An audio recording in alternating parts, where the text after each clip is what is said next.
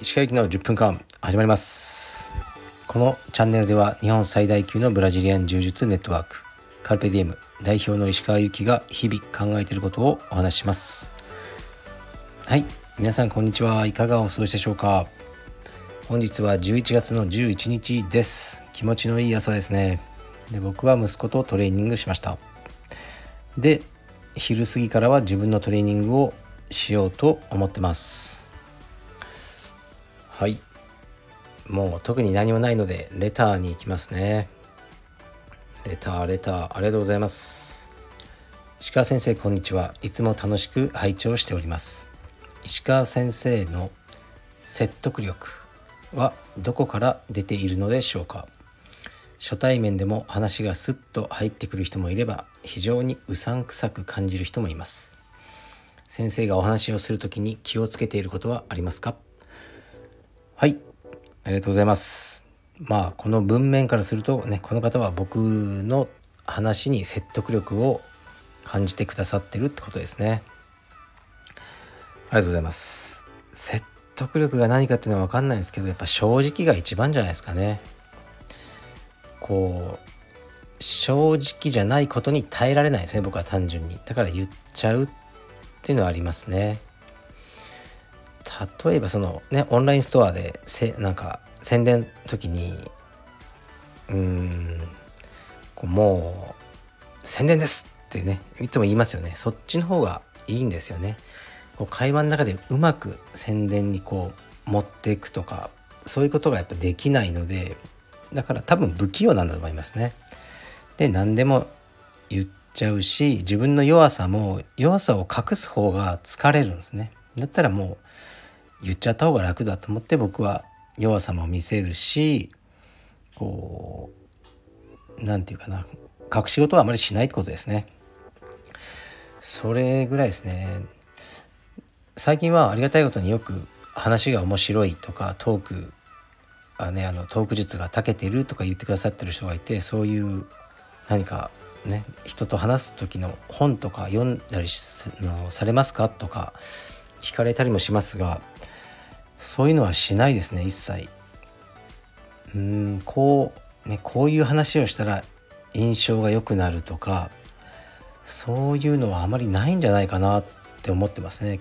結局はそのその人の人格が出ちゃうのでできるのかな？なんかなんか僕はあまりない気がしますこのトーク術で自分の印象が良くなるならないとかまあ敬語に気をつけるとかねあの自分ばっかり喋りすぎないとかこうそういうのはねあの気をつけてますけど特には考えてないですね。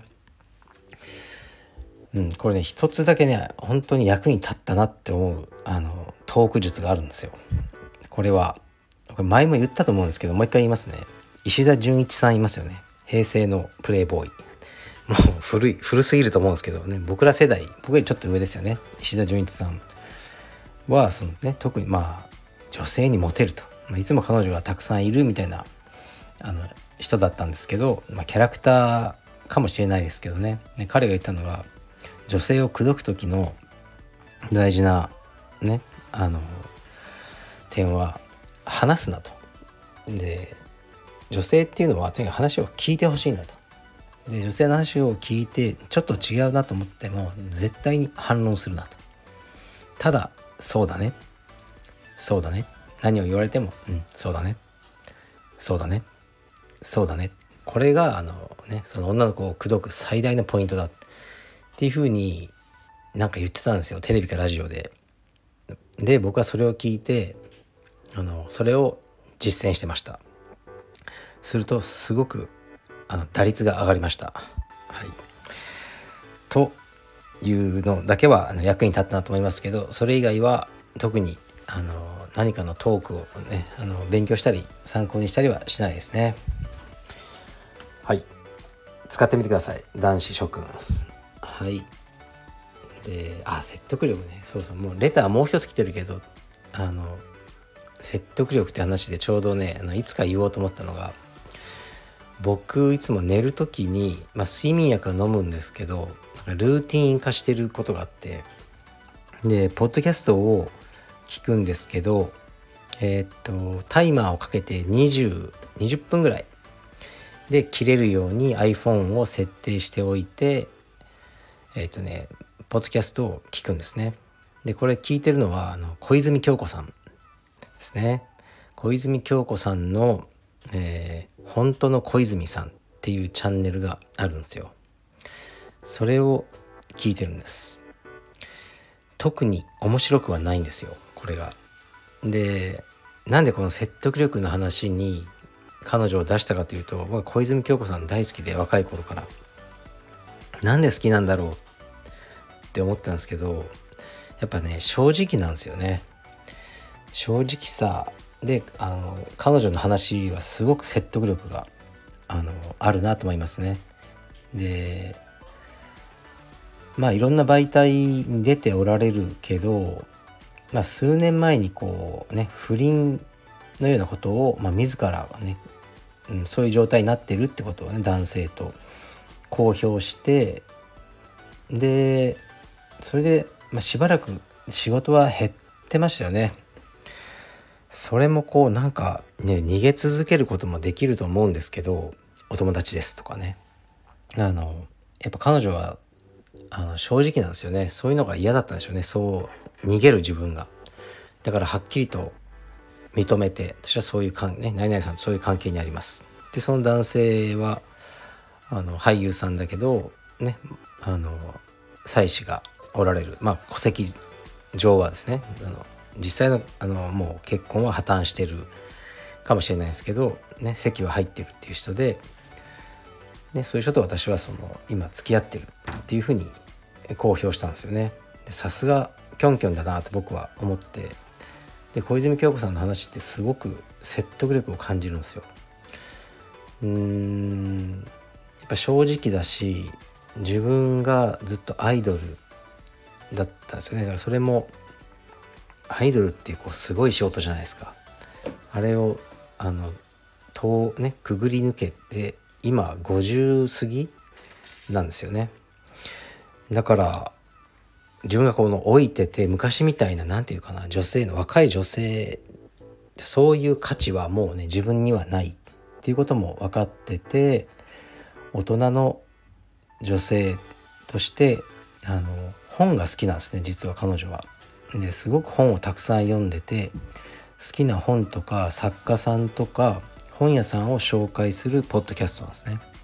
本当の小泉さんっていうなんかね全く面白くはないんですよね。でも言ってることに説得力があるなと思って僕は毎日聞いてます。聞いてるんですけど、まあ、民剤飲んでそれあのかけてるんで大体ね5分ぐらいでもう寝落ちしちゃうんですよ。ですごく心地いいんですよねでも彼女の声が。はい、もし興味がある方は聞いてみてください。はい。で、ここからは宣伝です。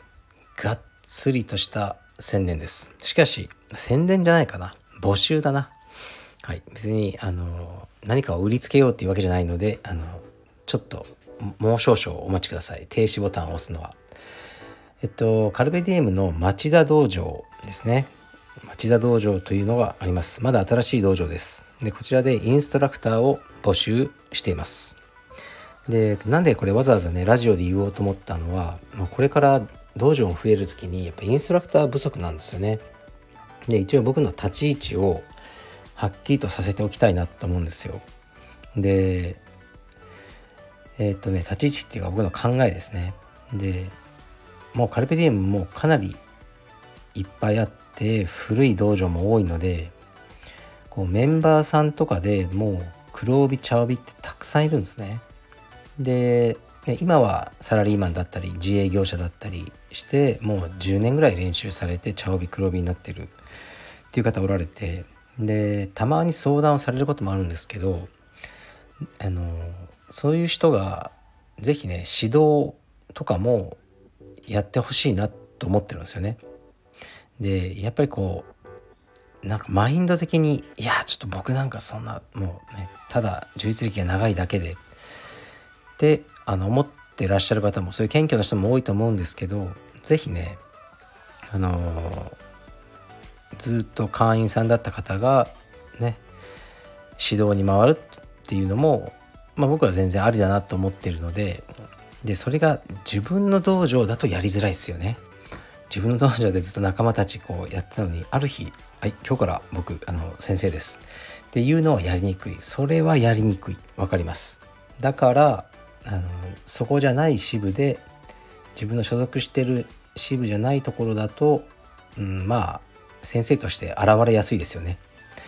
っていうのはあるかなと思ったんです。ですから今カルペディエムの町田でえー、っとまあ平日の夜週に1日か2日あの指導してくれる人を募集してるようですのでご興味がある方は是非ご連絡ください。連絡先はカルペディエム町田。または別に僕のあの SNS のどこかの DM でも良いです。よろしくお願いします。はい。じゃあ失礼します。